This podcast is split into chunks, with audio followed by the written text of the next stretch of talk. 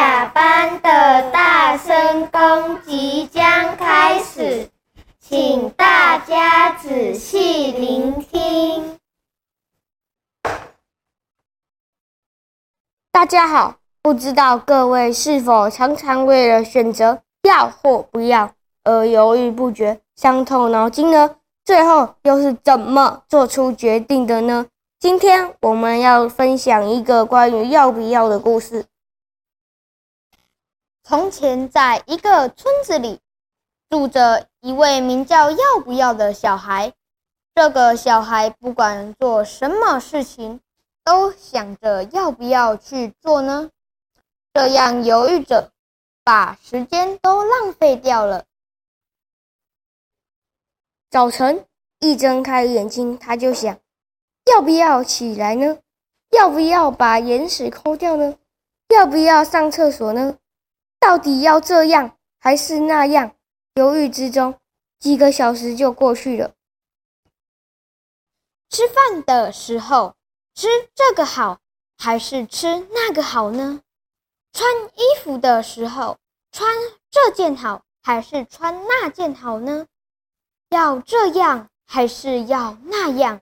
犹豫之中，又过了几小时，就这样一整天下来，什么事也没做成。这天，整个村子里的人都出门工作，只剩下他一个人。没想到，村子竟然失火了！哎呀，失火了！我要不要大声喊呢？要不要很犹豫？就在他犹豫的时候，大火把整个村子都烧掉了。村民们都纷纷怪罪：“要不要再这样下去？可不行啊！”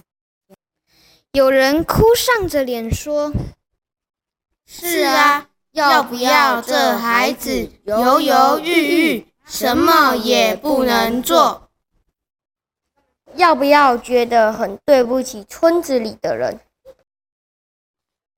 他决定去找隔壁村庄的果断爷爷商量。于是，要不要戴上帽子上路了？途中经过一条河，想要渡河的话，就得走过摇晃桥或坐渡船。要从摇晃桥上过吗？不行，不行，掉下去怎么办？要坐渡船吗？不行不行，船翻了怎么办？要不要犹豫了好久，做不了决定。就在这时，来了一只猴子，把要不要的帽子抢走了。我的帽子，把帽子还给我！要不要死命的追着猴子跑？他想都没想的，就从摇晃桥上过了河。好不容易过了河，发现地上立着一幅果断爷爷村子的大地图。可是啊，通往果断爷爷家的路一共有六条路，要从哪条路走呢？不要犹豫了好久。这时，走来一位老奶奶。哎呦，我孩子啊，我把眼镜给弄丢了。帮我找找有烟囱的红砖房好吗？还有啊，回去的路上还得买南瓜。拜托你先找点水给我润润喉吧。于是，要不要先经过水井？再到蔬菜铺子，最后把老奶奶送到了有烟窗的红砖房。要不要走过老奶奶的红砖房，来到了果断爷爷家门口？